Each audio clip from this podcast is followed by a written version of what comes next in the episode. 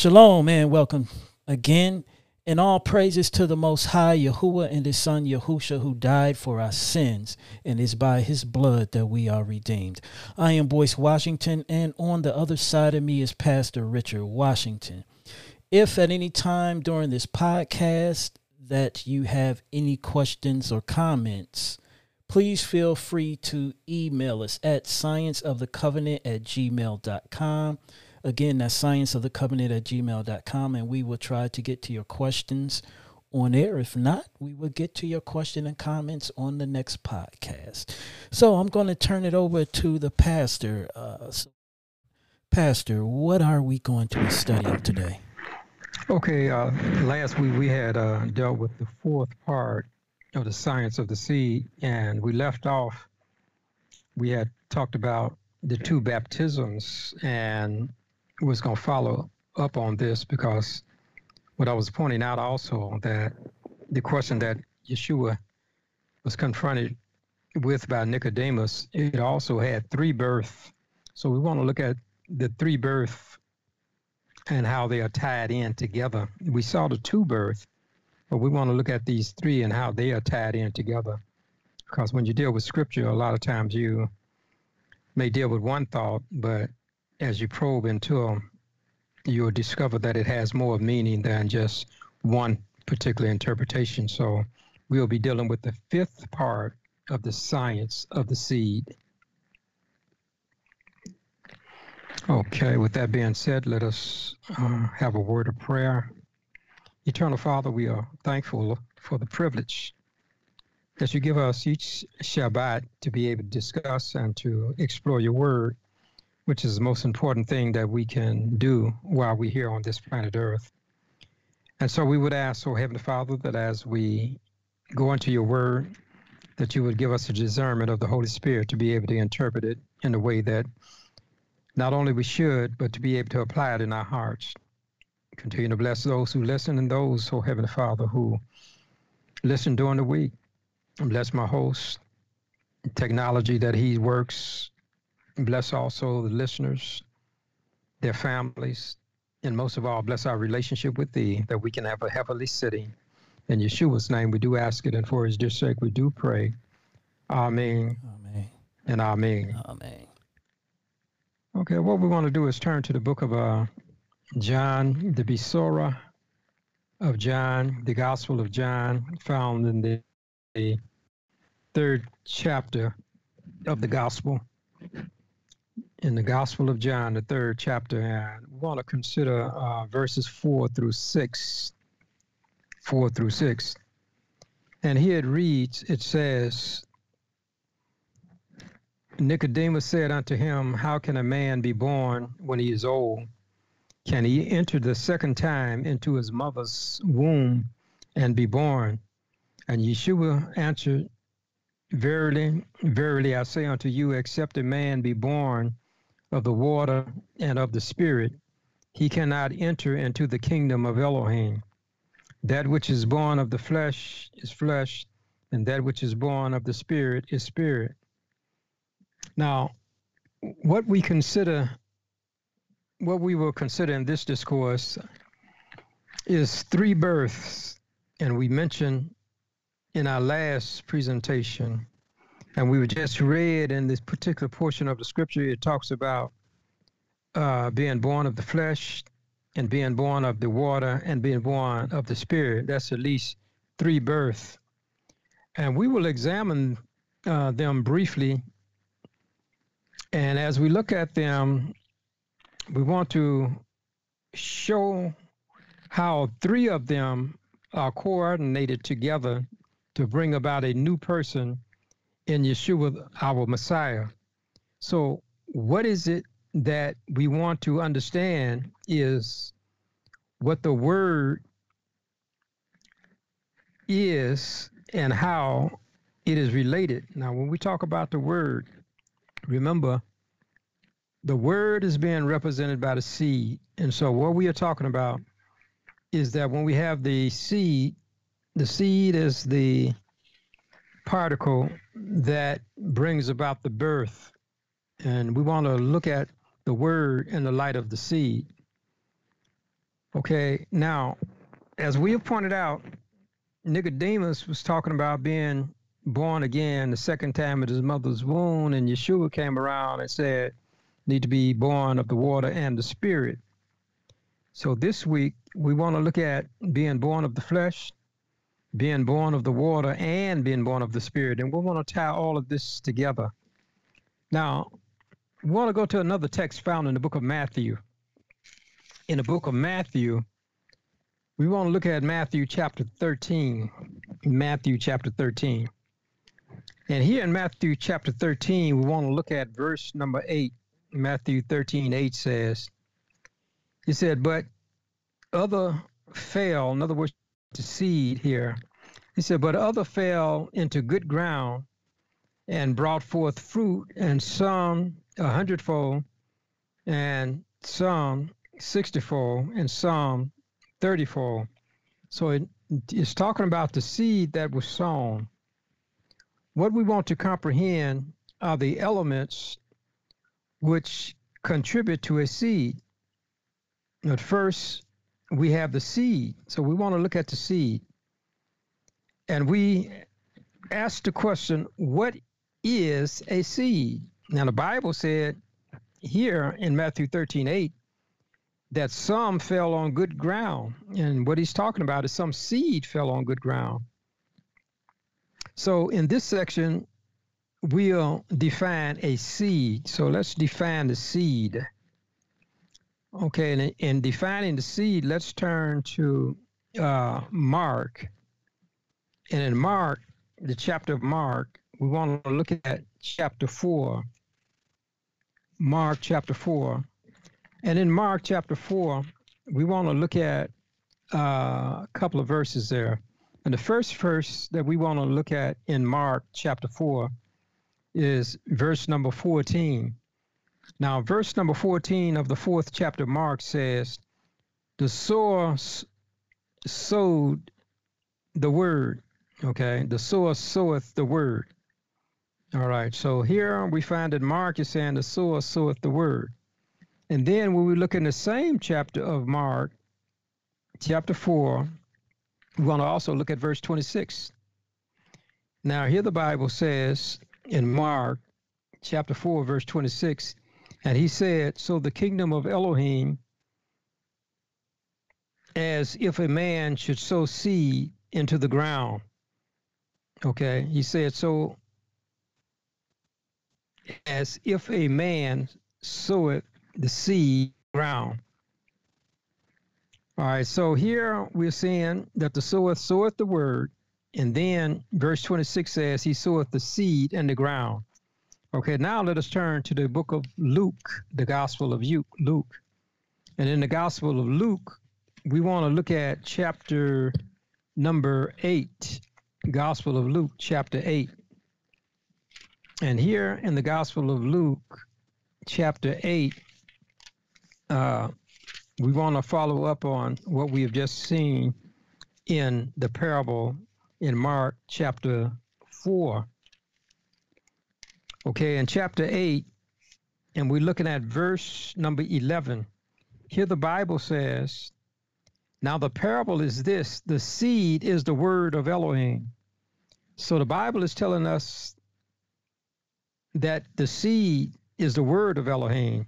So Mark tells us that the word was the seed. And then we are seeing here in Luke is saying that the seed of the word is the word of Elohim. Okay, now we've started off by looking at the parable in Matthew chapter 13, verse 8, and it talks about sowing the seed. But Mark and Luke lets us know what exactly what the seed is. So we have the seed being represented uh, of the word of Elohim. Now, here in these texts, we are told that the seed is the word of Yah. We refer to this section of our discourse as the word of the seed, and we'll call the word of the seed the logos logosperm. Now, the word logo come from the Greek, and it means word, and sperm means seed. So we have the logos seed, meaning the word and the seed. So we want to look at the logosperm, which is the word of the seed. Now the logosperm is the word of Yahuwah, is a word of which he gives, which is called a seed. The sperm is a seed. If man's, if Yah's word is a seed, then we must understand that a seed contains everything that comes from it, from which it comes. So when we talk about a seed, what are we talking about? We're talking about a seed has everything in it that from which it has come from. Okay, let us give a couple of examples. An apple seed contains everything to produce another of its kind.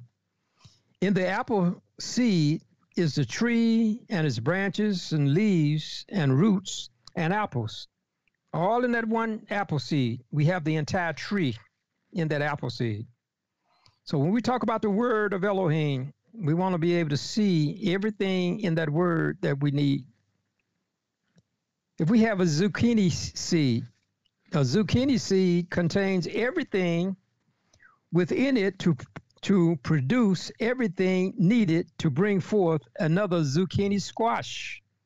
So if we have a zucchini seed, then in that seed is everything that is needed to produce another squash of its kind.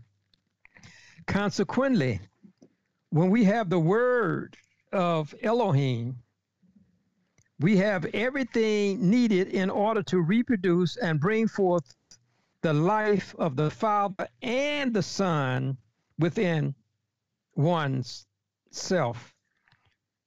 So the purpose of the seed is to reproduce after its kind.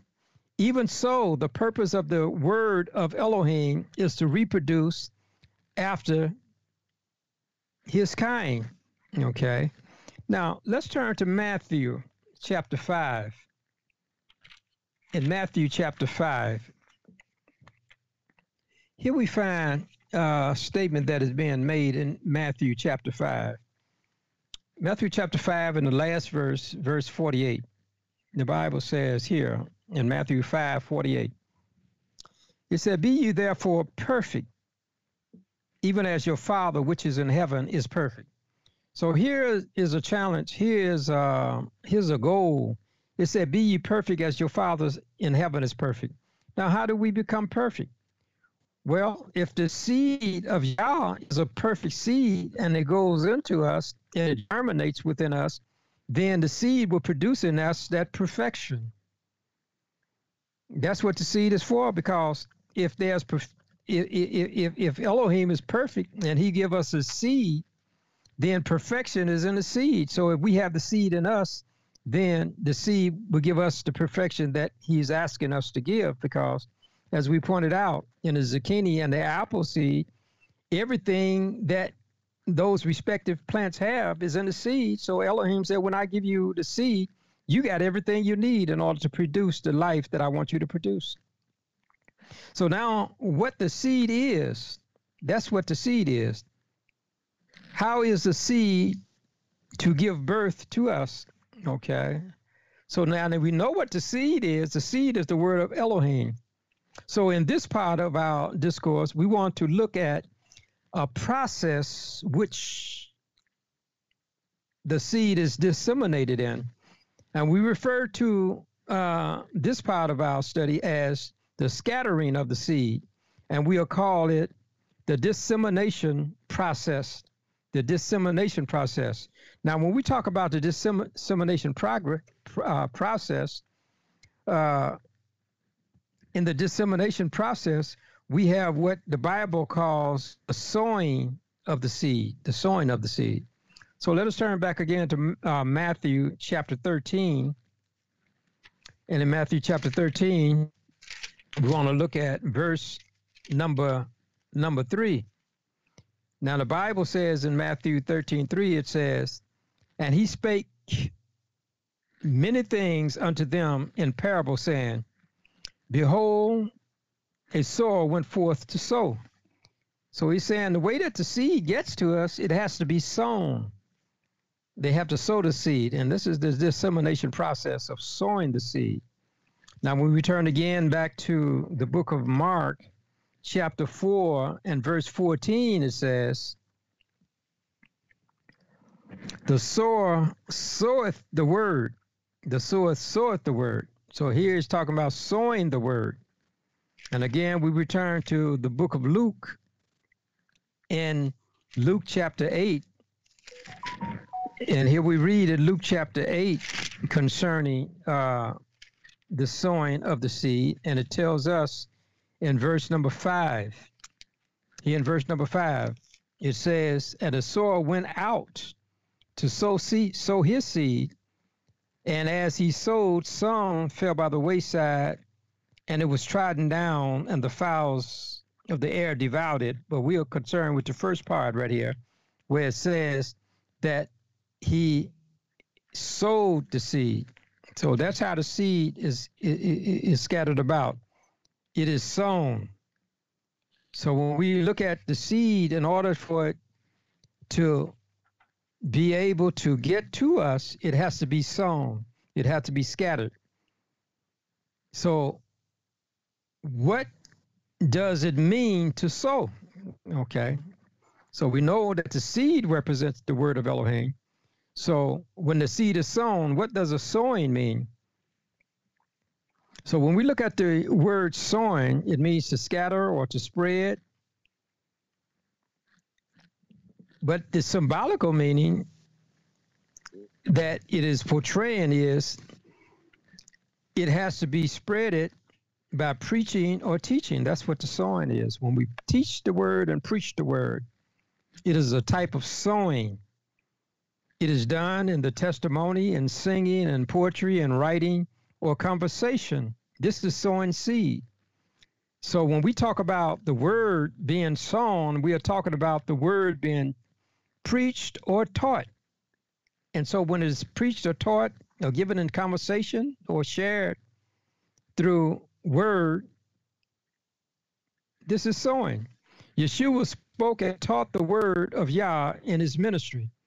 Thus, he was sowing the seed. It was he and his father who both sowed the seed of creation, and it is they who sows the seeds of salvation.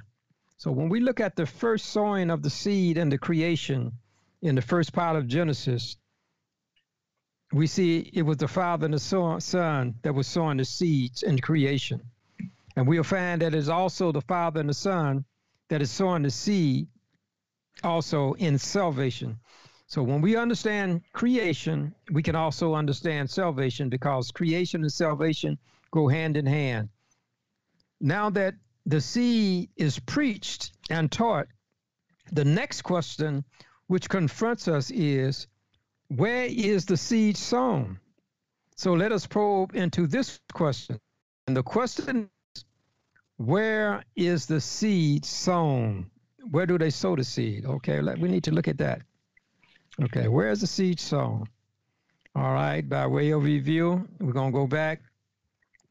We're going to go back over uh, some of the texts that we just read. We're going to go back to Matthew in, in Matthew chapter 8.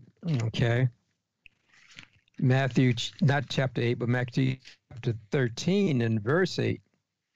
Okay, that's where we want to want to go. Matthew. Okay. All right, Matthew 13 and looking at verse 8.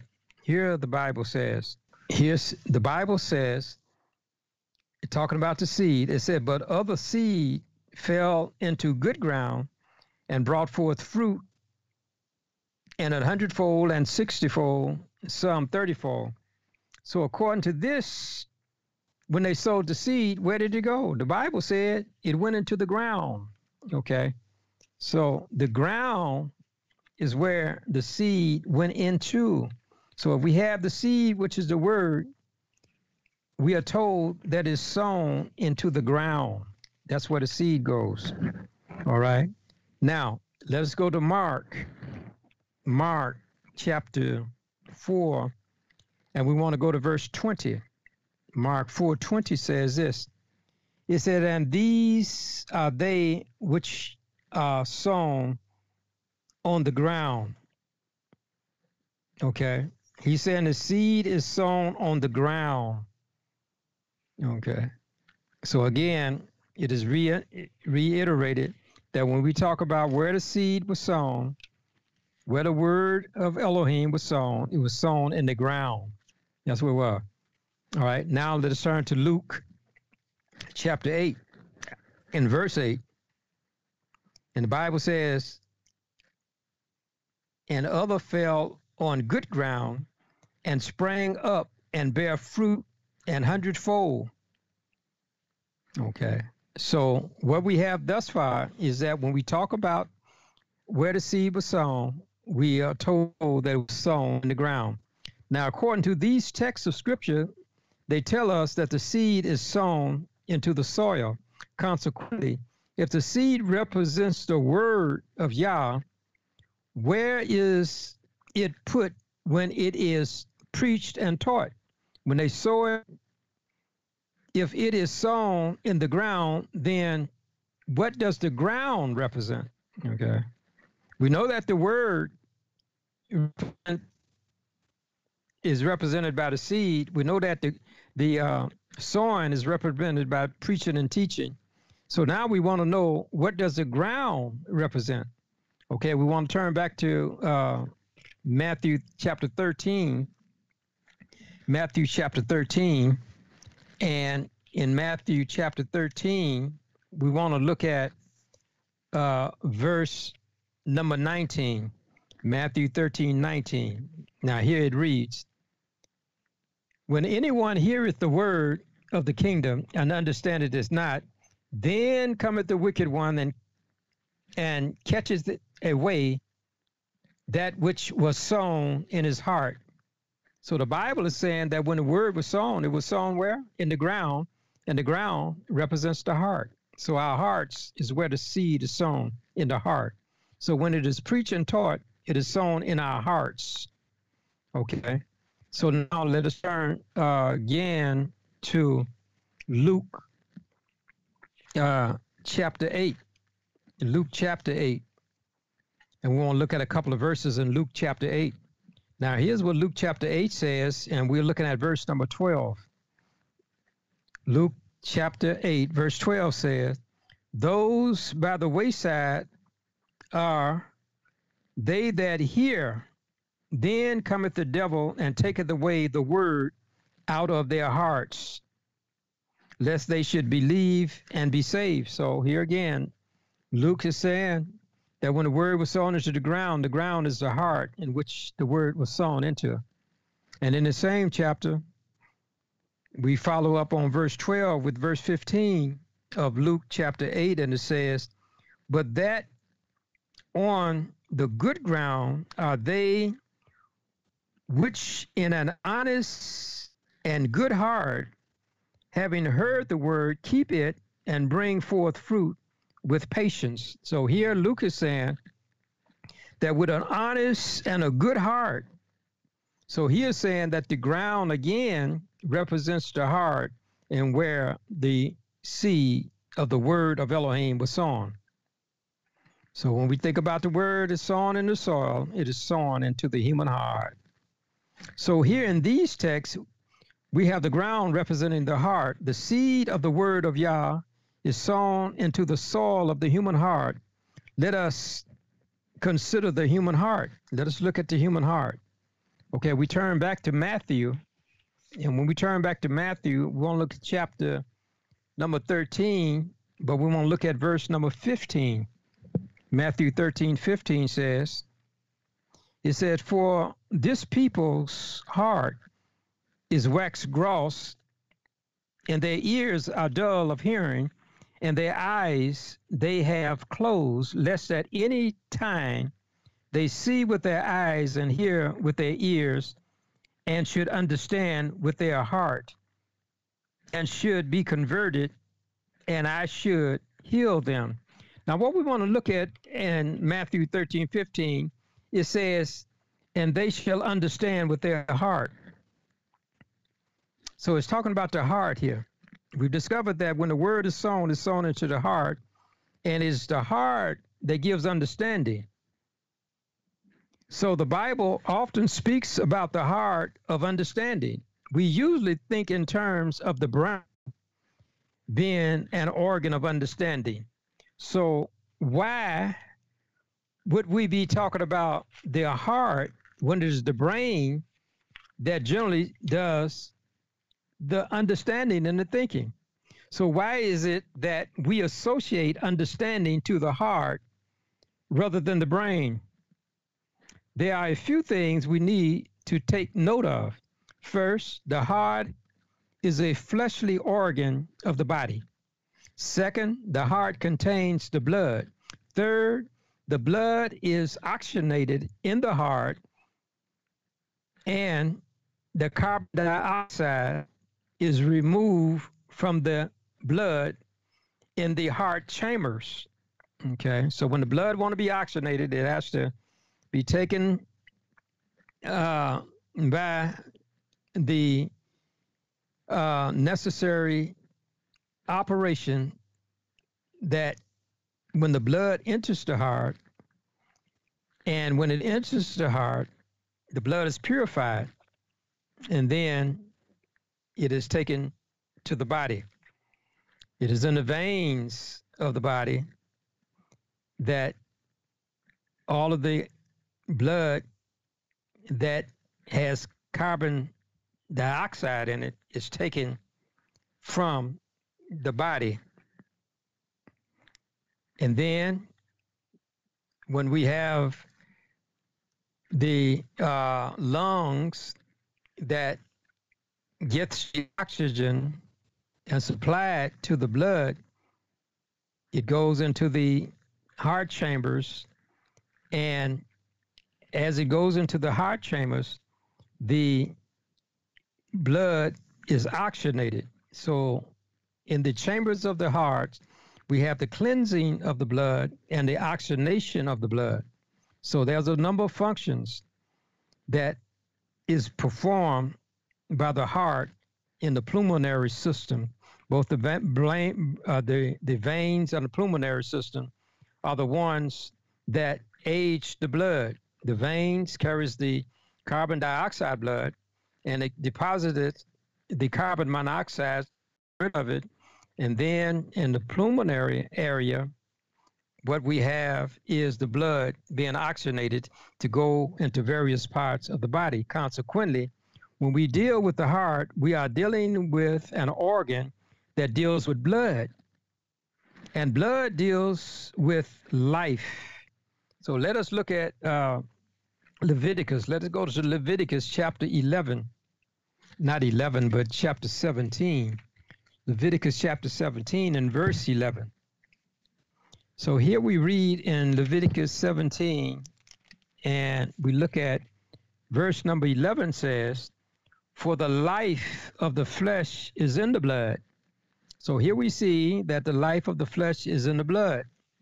And in the same chapter, in, in verse 14, it says, For it is the life of all flesh, the blood of it is for the life thereof.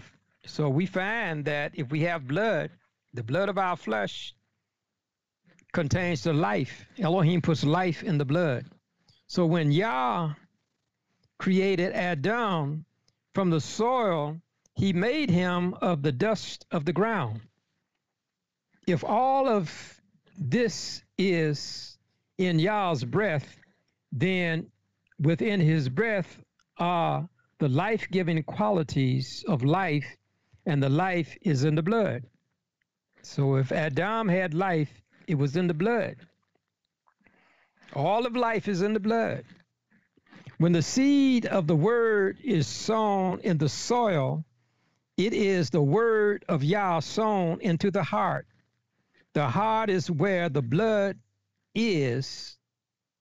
So when he was, Yeshua was talking to Nicodemus, he said to Nicodemus, he said to Nicodemus, he said, as Moses lifted up the serpent, let's, well, let's turn there. Let's turn to uh, uh, the Gospel of John.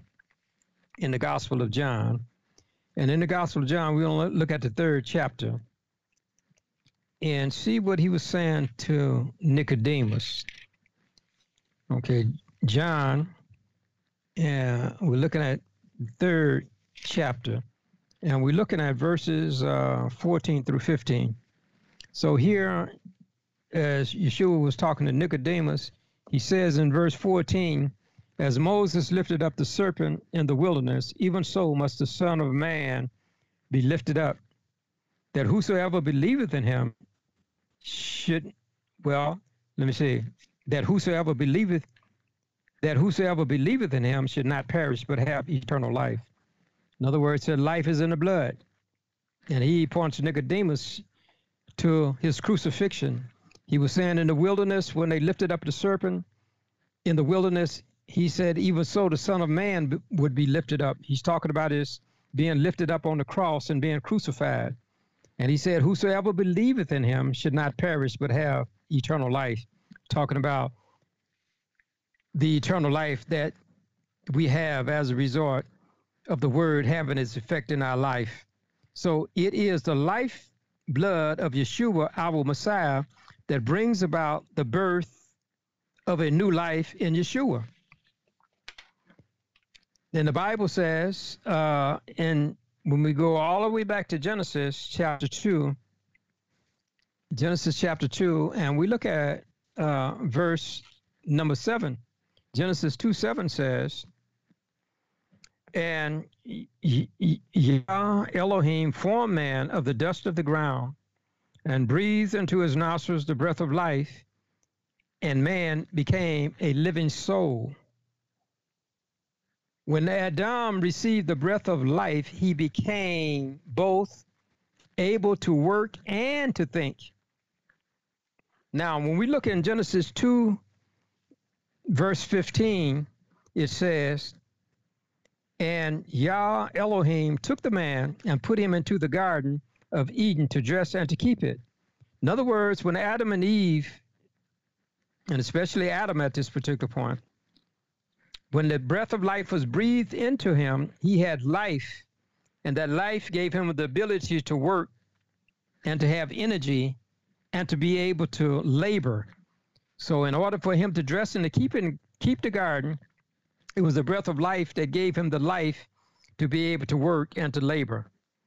And then we read in verse number 19, the Bible says, And out of the ground Yah Elohim formed every beast of the field and every fowl of the air and brought them unto Adam to see what he would call them. So, in other words, when Adam looked at the animals and analyzed them and looked at them, he realized that he had the capacity to reason and to think, and he was to name all of the animals that was brought before him that Elohim had created. Because in the man, in the man is Elohim's man when we get his breath or his spirit, we also partake of a part of his mind. So when he worked in the garden and when he studied the animals and the plants and he began to name them, it was because of the breath of life. Without the breath of life being in Adam's being, he could not name nor work because he would have just have been a lifeless creature of flesh. But when the breath of life came into him, he was able to have the ability to work and to think. So, what we want to point out at this juxtaposition is that it is Yah's spirit breathed into Adam, which gave him life and the ability to work and think. If these two factors are made possible by the breath of, of life put into him, then it is logical to reason that in order to work and think, we need his spirit. It is a spirit that is needed. And his spirit is both life and man. So his spirit is akin to his mind. When we have his mind, we have his thinking. And when we have his thinking, we have his spirit. Because the mind and the spirit are one and the same. Some passages of scriptures talk about the spirit being life. Some passages of scriptures talk about the spirit being his mind. Yah's breath gave Adam both life and the capacity to reason, think, and to intellectualize. We are crucified with the Messiah, nevertheless we live, yet not us, but the Messiah lives in us. And the life which we now live in the flesh, we live by the faith of the Son of Yah, who loved us and gave himself for us, which is Galatians 2:20, that is teaching us that we are crucified with Yeshua. And if we are to have the pure blood of Yeshua, we have to come to the cross. It is at the crucifixion of our Messiah that we get the blood of Yah. When the seed of the word of Yah is sown into the soil of the human heart, it is given the breath of Yah, which gives us the life of the righteousness of his son and takes away the carbon dioxide of sin. Here we have three births. We was born of the seed of the flesh is a new birth of the change of the soil of the human heart. Born of the seed of the word of the water of the word is the new birth of the cleansing of the inner and the outer life of the heart. Born of the seed of the spirit of the mind is a new birth of the behavior and the thinking of the heart. So when we look at born of the seed in the flesh and in the water and in the seed, it is those three births that helps us to develop the life of Elohim within us to be able to reflect his glory and to prepare ourselves not only for the justification and the sanctification, but one day the glorification. So we are closed with those uh, three births. So the three births again was the seed, the water, and the flesh. In the spirit. In the spirit. Okay. Mm-hmm. The seed, the water, and the spirit. Yeah. Okay. Uh, I just wonder too. In each of us, we have DNA. That when Yah spoken to man, it created the DNA in man. Mm-hmm. You know. And so his words basically imprinted all over us once he breathed into Adam. Mm-hmm. In other words, he got his signature written on every cell of Adam. Every cell uh, has his DNA. Every chromosome has the DNA. Every uh, gene in the body has the DNA of Elohim in it. Uh, we, we'll be dealing with it further because we'll be seeing where, when you look at the book of Genesis, Genesis means the origin and the generation. Okay. Uh-huh. That's what Genesis mean, where origin and the generations comes from. So when he put the seed in Adam, he was putting the genes in there. And genes means uh, that you got in those genes the characteristics of the whole body. Okay. So when he first made man in his image, he have those genes, and genes le- leads to genetics, and genetics leads to the generations, mm. and all of that has to do with the seed. Wow, man! So it's interesting. You know, you said how the seed of a plant, uh, like you said, an apple. The whole seed mm-hmm. has apples as well as the tree and everything in that little mm-hmm. seed. Know, yeah.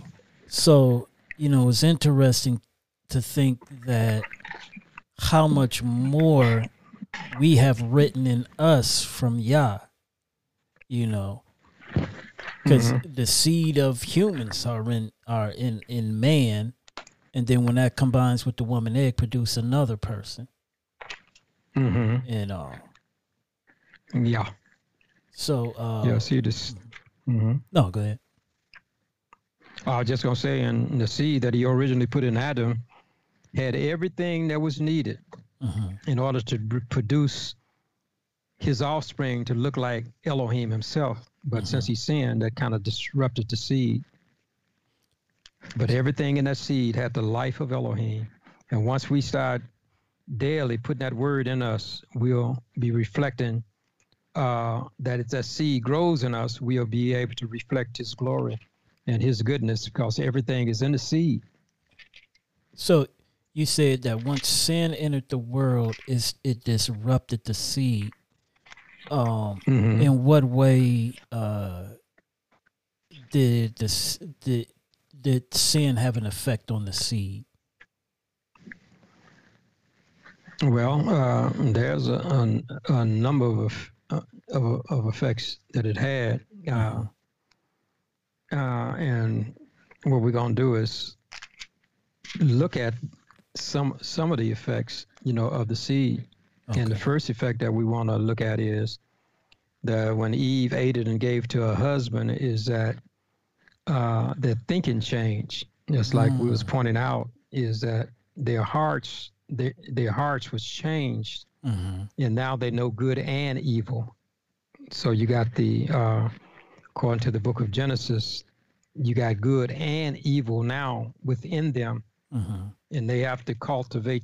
They have to cultivate this the soil of their hearts, their minds, to now make a distinction between good and evil. So their physical body began to decay and to die physically. Uh-huh. And mentally, their minds had good and evil. And then spiritually, they had the spirit of the devil and also the spirit of Elohim in confrontation with, with one another. Those are some of the effects that happen when, when they sin.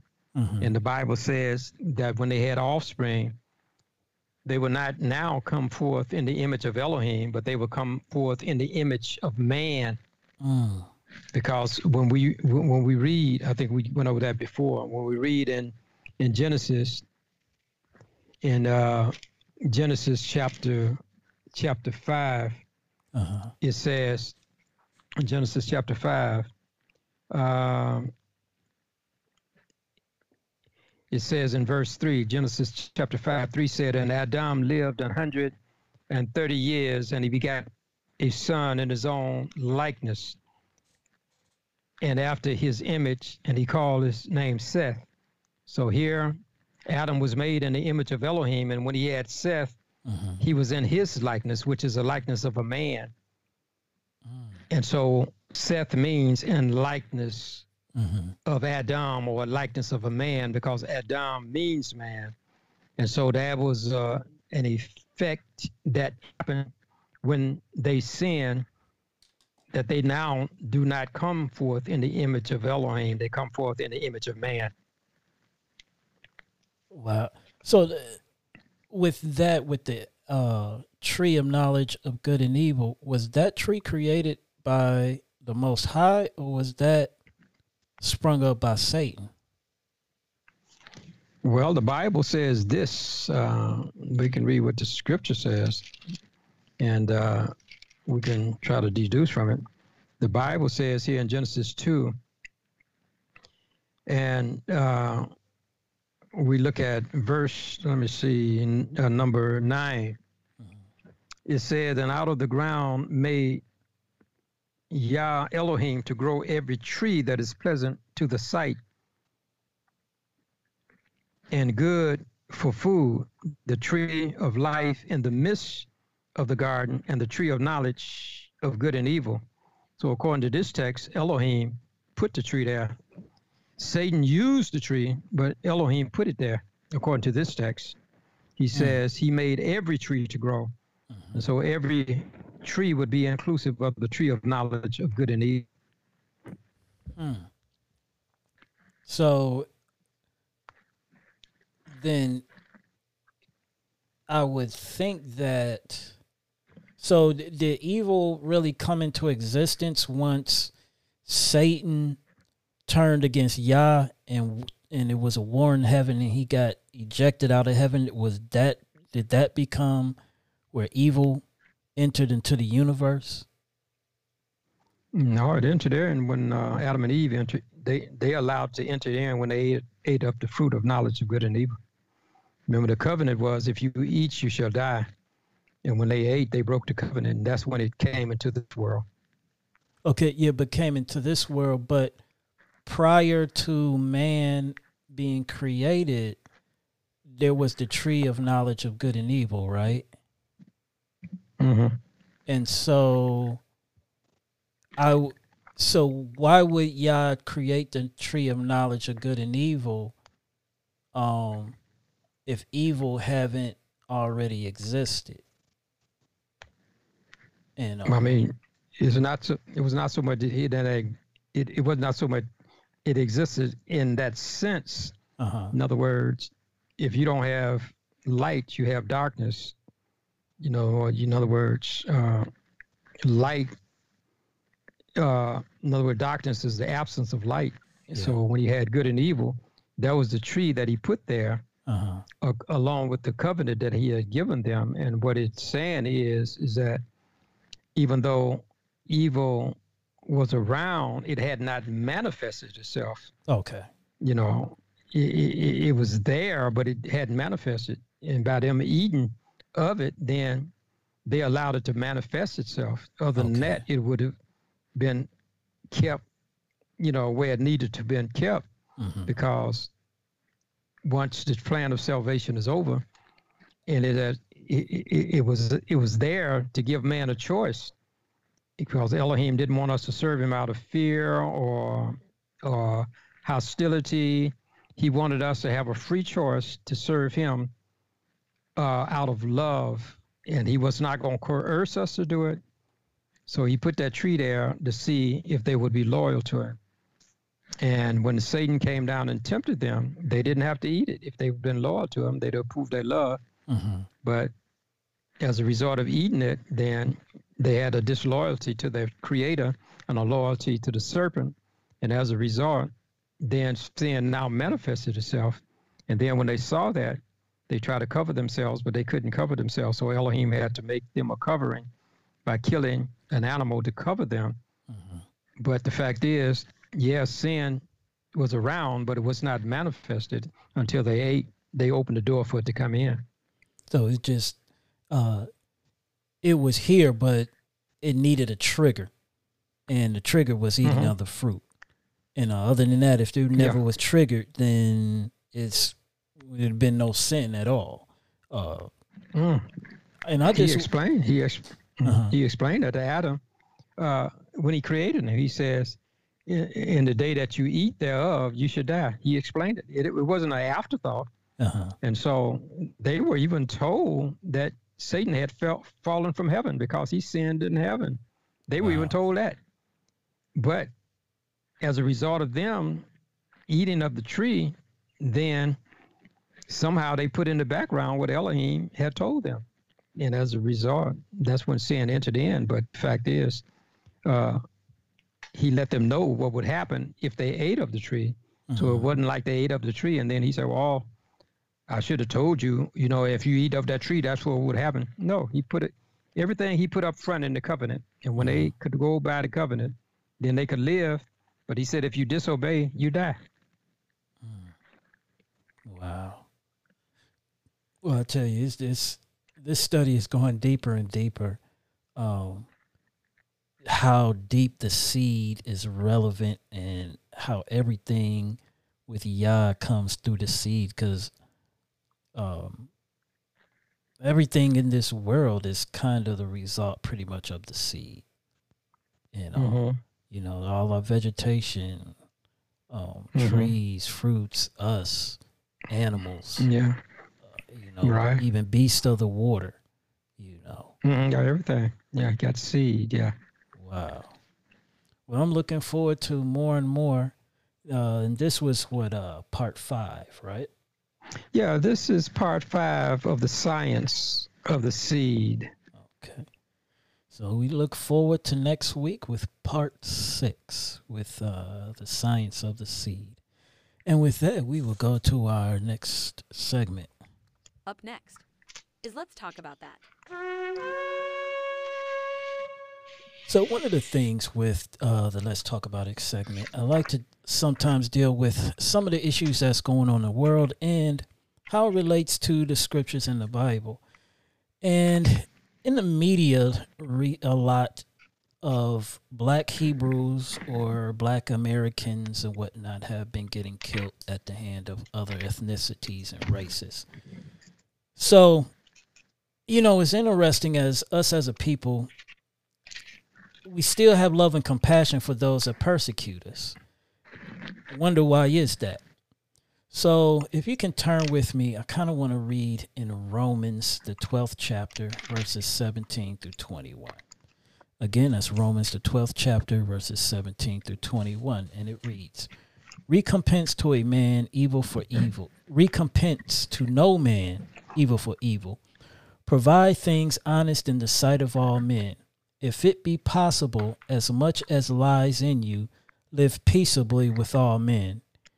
Dearly beloved, avenge not yourselves, but rather give place unto wrath, for it is written, Vengeance is mine, I will repay, says Yahuwah. Therefore, if your enemy hunger, feed him. If he thirst, give him drink. For in do, for in so doing, you shall heap coals of fire on his head. Be not overcome of evil, but overcome evil with good.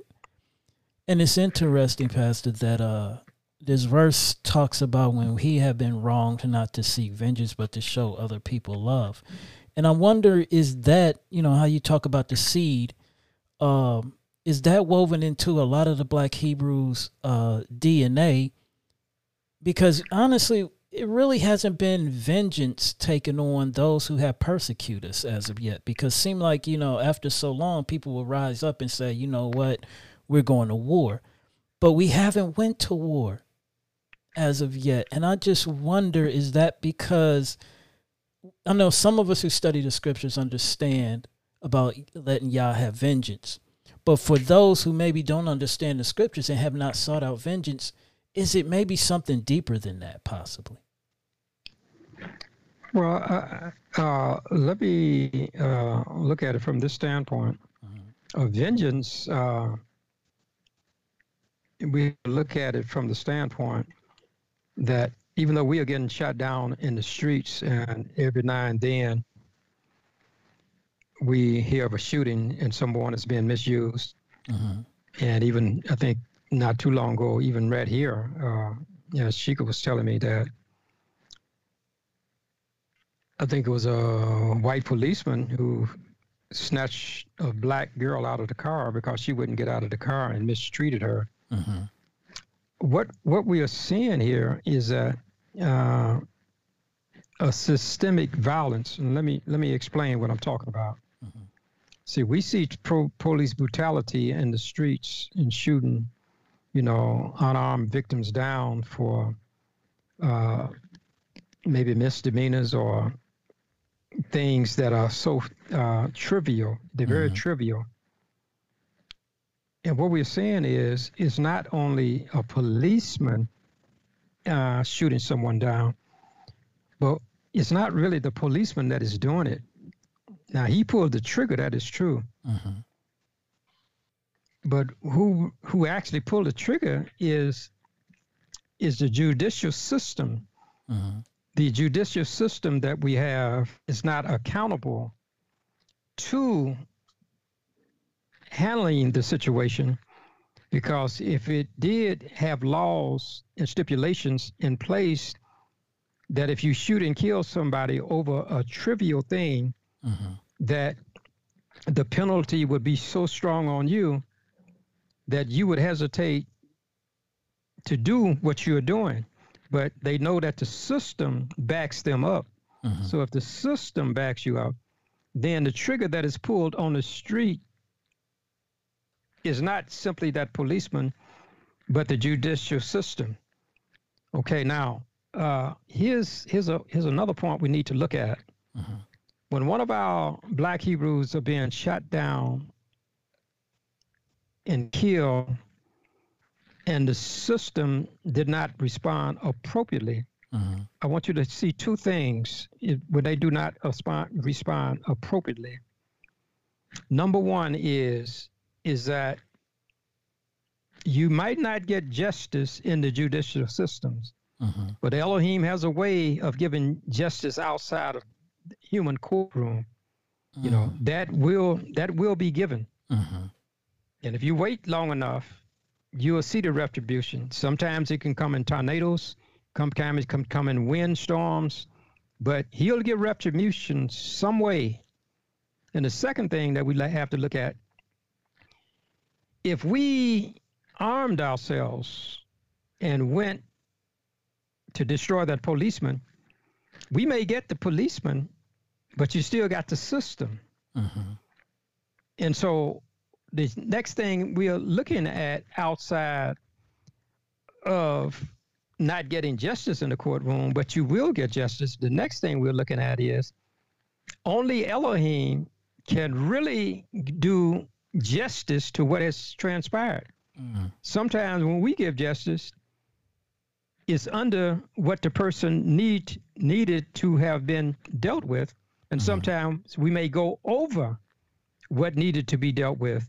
But if we allow him to give the justice, he can give it to the plumb line. In other words, when you talk about the plumb line, he can give it exactly what it is needed, not too less, not too more, not too, not more, mm-hmm. but exactly what is needed in in doing that.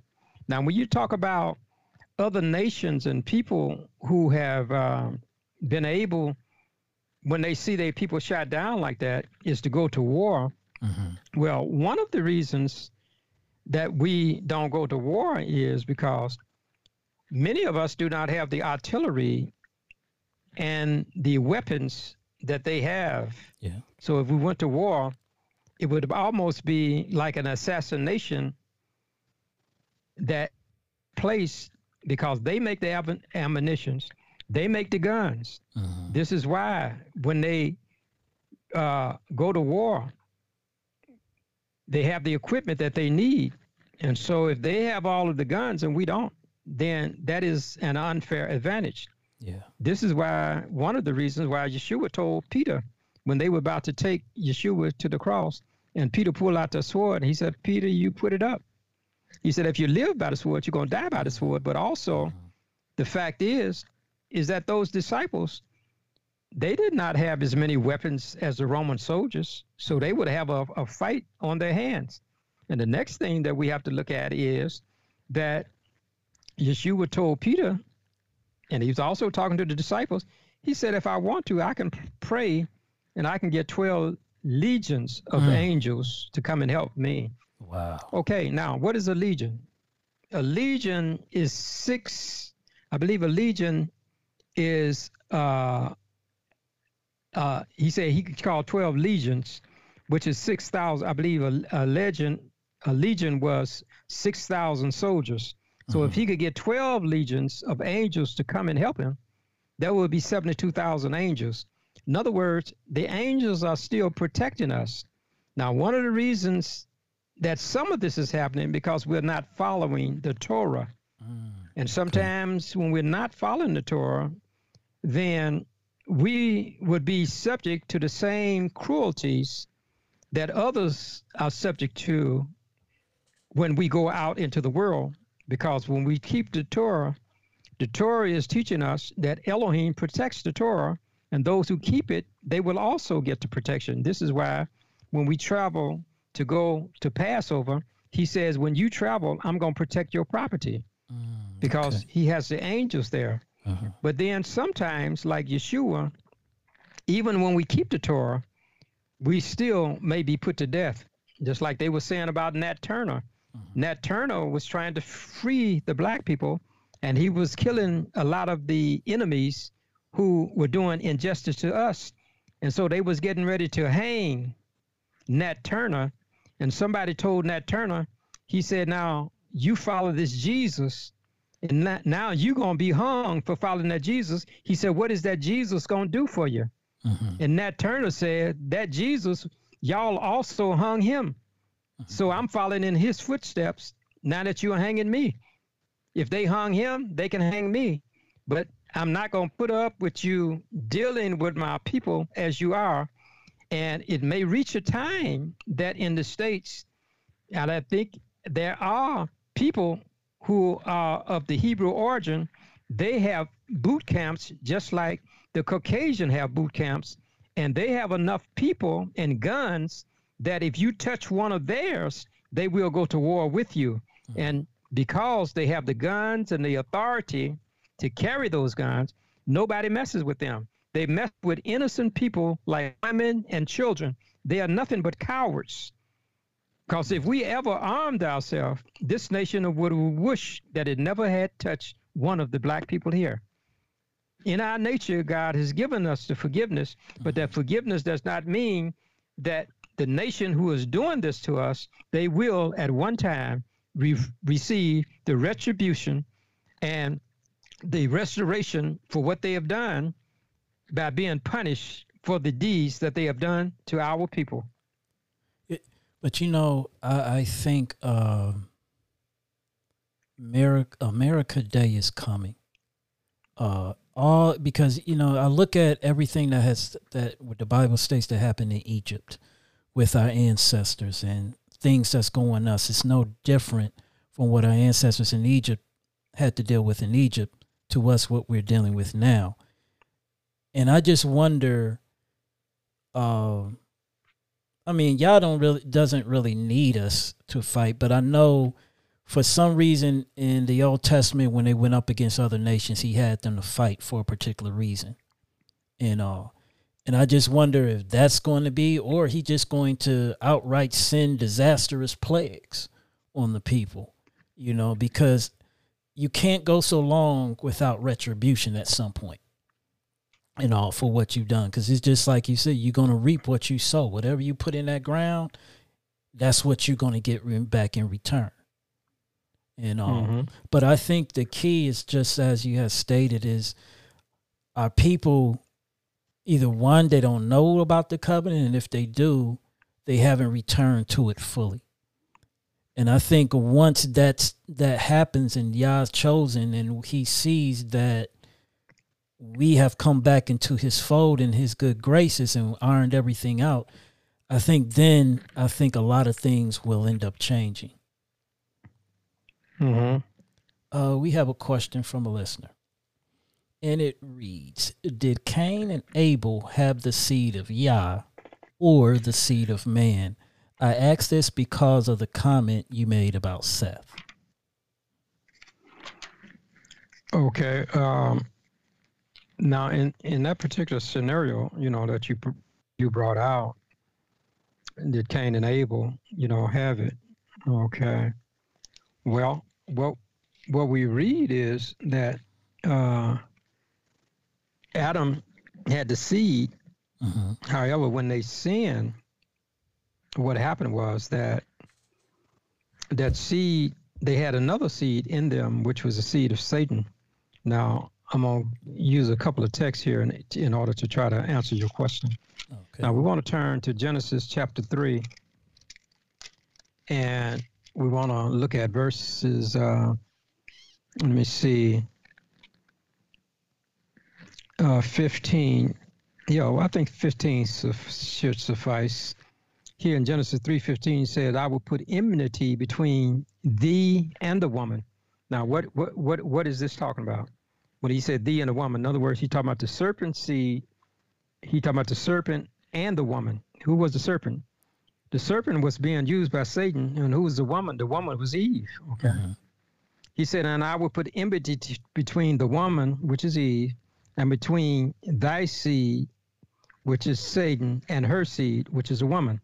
It said, bruise thy head, and thou shalt bruise his heel. So here in this verse, it speaks about two seeds. Okay. Okay. He's saying enmity, which means hatred, between the woman seed and the serpent seed. Okay, so you got two seeds there. Mm-hmm. Okay. And both of the seeds will come from the woman, but one seed will lead to Yeshua the Messiah, and the other would be to those who are against uh, the Messiah, and they would have a seed. And we know that they seed would be evil, but Yeshua seed would be good.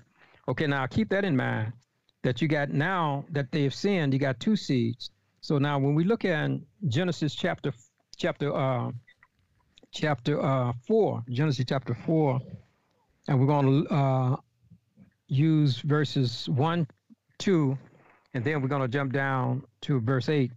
Now, Bible says, and Adam knew his wife, okay, and she conceived and bare Cain and said, I have gotten a man from Yahweh. And she again bare his brother Abel and Abel was a keeper of the sheep, and Cain was a tiller of the ground. So here we have two individuals, okay, that was come from Adam and Eve. Okay, they now possess the same thing that Adam possessed, which is good and evil in them as well. So then when we go down to verse 8, it says, And Cain talked with Abel his brother, and it came to pass when they were in the field that Cain rose up against Abel and his brother and slew him. So now what we see here is that the seeds of murder is coming out. Why are those seeds of murder coming out of Cain? Uh-huh. Because he got the seed of Adam. So what Adam became was also in his seed. And so when he had his offspring, they too would have the same thing in their genes. So at the opportunity that Cain and Abel had, even though both of them had good and evil in them. But the fact is, is that they did not have to act on it no more than Adam had to act on eating the fruit if he really didn't want to take it, but he did. So Abel acted on the part of his nature that was the evil seed, which contained murder, and he killed his brother. Yes, they they had that seed of Elohim in them, but also they had the seed of evil that had come forth from the serpent under the influence of Satan.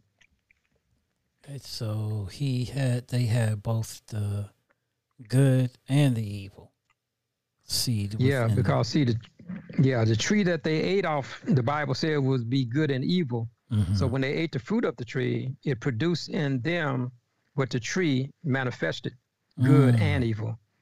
And when he killed his brother, he drew from the seed of evil. So they were created from the words of Yah, which is the seed. But then mm-hmm. when they partook of the fruit of a of the evil seed, now they had both good and evil within them. Mm-hmm. See, wow. because well, when we get down to the profoundness of the word, uh-huh. the word is the seed, but we'll find out that the seed contains the word of Elohim. Uh-huh whatever he says is a seed, and he puts it in the seed. Okay. And whatever Satan says is a seed, and he puts it in his seed. Mm-hmm. So when we got the seed of evil and the seed of good, then this is what the Apostle Paul says the good that I would do, I do not, and that which I would not do, that I do, because good and evil is in me. And this is our constant battle every day of fighting good and evil. It's like you said, people shooting other people down. They allow that evil seed to overtake them rather than the good seed. Mm. And so that's why we are seeing what we are seeing. And so Abel was killed by his brother because he allowed his brother allowed that evil seed to germinate within him and he brought forth murder which was in that seed. Now, I want to ask one question too uh, regarding the seed. Uh, if they consider certain people DNA to be stronger than others. Um, and I I assume, and I think when I heard it, the DNA of darker skinned people, uh, their DNA is more stronger than others. I just wonder did Yah choose his chosen people because their DNA his code of DNA was stronger within them than any of the other uh I don't want to say races of people, but other groups of people that was on this planet. You know. Well, one thing about it, you know, uh, he didn't make but one. He didn't wait but one person. Mm-hmm. That's all he made. He just made one person. But ha- and, and, all all uh-huh. persons came from that one person. Okay. Even even See, he made. Go. No, no, go ahead. Oh. He made Adam, and from Adam he took Eve, and from uh-huh. Eve they got uh, they had Cain and Abel, and they had Seth, and then they produced two lines. You had Cain's line, and then you had Seth's line, uh-huh.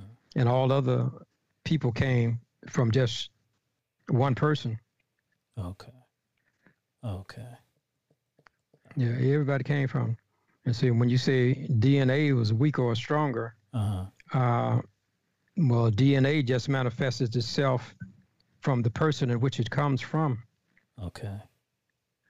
Yeah, you know, if you say something is stronger, you may have to delineate as to what are you saying is stronger, Okay. because whenever a person is born, they take on the DNA, the genes, the chromosomes, and the genetic makeup from the seed of the person they come from. True. Yeah. Okay. But if you say, if they, you know, uh, if you say they, they are stronger to do right or wrong, you know, then we have to point out, uh, is it has something to do with their choice? If they're weak or strong, do they have the choice? Do they still have a choice, you know, to do right or to do wrong? It's like Yeah, when you deal with a person who uh, is is sick, Mhm. you know, even though they're weak, they still can say, I choose to do right. And then some people may say, well, you know, I'm so weak and I, I just gonna curse God. You know, I, I want to do wrong. But that's still a choice, Yeah. even though you may be weak or strong. That's, that's your choice to choose what, what you want to do, no matter how weak or how strong you are. Yeah. Yeah, because now that I think about it, the Hebrew people, um, you know, especially the ancestors, they they was all over the place because they with times they was keeping the covenant, then they started to serve other gods and everything, and that's why Mhm. we're in the mess we're in now. You know, uh, we scattered all over the place. Mm-hmm. Yeah. So, well, Pastor, can you take us to the throne as we get ready to close out this uh, podcast for this week? Okay. Loving Father, again, we push your throne of grace. Thank you, Lord, for another opportunity that you have worked out the technology for us to be able to communicate. And you've given us a message, Lord, that we should let the seed of the word of Elohim resonate within us and cleanse our hearts, that we may continue to grow, Heavenly Father, and that you may justify us, sanctify us, and glorify us in the end. Continue to bless each person that listens, their families, Lord, and do for them that which is needed. Bless my host and bless myself that as we continue to look to you, that you would give us the things, Lord, that we stand in need. And now, Father, as we get ready to go into a new week, and most of all, as we get ready to go to Pentecost to be able to celebrate the day in which you have designated that we should be able to bring the wheat and to be able to have a, a new meat offering for you. For the first offering was the barley, and the second is the wheat. And so, as we get ready to celebrate that tomorrow at one o'clock, and then to close it out at seven o'clock, that the power of the Holy Spirit may keep us, for we cannot keep ourselves. And when we meet again, we can talk about more of the things of the Word, Lord, that you have given us, that we can be in relationship with you. That when you do come, as we sort of justifying us and sanctifying us, we can look at, look for the glorification in the end. These and other blessings we ask in the name of Yeshua the Messiah, and for His dear sake, we do pray. Amen Amen. and Amen. Amen.